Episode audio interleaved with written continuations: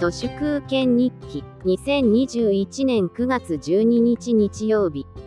極東アジアの島国なのに政財官学マスメディアの無意無策や不作為によってコロナ禍が牛のよだれのように続いて早1年半ですが何でも停滞や様子見と結びつけられがちな世の中とは裏腹に私の生き方は劇的に変わりました。住む場所を変えて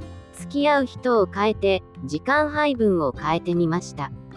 住む場所が変わると例えばコンビニが目の前から消えて食生活がガラッと変わりますし移動方法が変わるので本の読み方が変わります。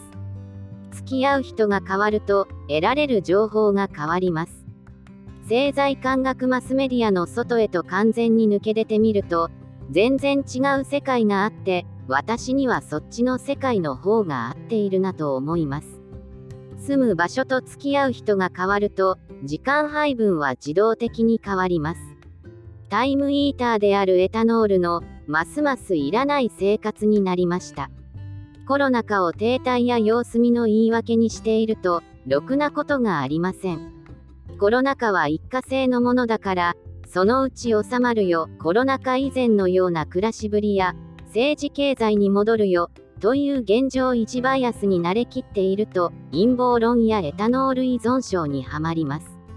スペイン風邪が収まったかと思ったら関東大震災に襲われ世界恐慌へ飲み込まれてしまいにはファシズム国家になってしまったように疫病は大きな変化の初期状態でしかなく疫病が次に何を巻き起こすのかを注意深く洞察する必要があります。平時ではない有事には身の危険を察知するセンスとでも呼ぶべきサバイバル能力が研ぎ澄まされていないとまずいのですが政財官学マスメディアの教師など見ているとそのセンスのかけらもない滅亡すべき群れであることがよくわかります。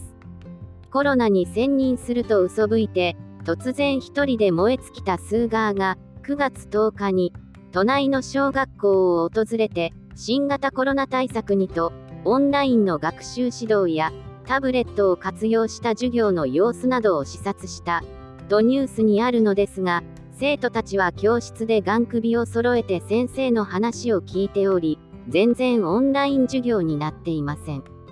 こんなものをオンライン授業と位置づけている時点で身の危険を察知するセンスゼロ遅い疎い頭のおかしな朱子学カルトの慣れの果てです。